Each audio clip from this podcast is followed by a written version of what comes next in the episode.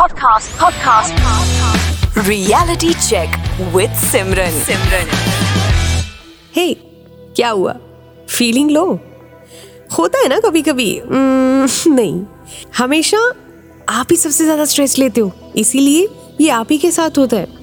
क्योंकि ये over think करने का ठेका ना। आप ही तो उठा रहे हो।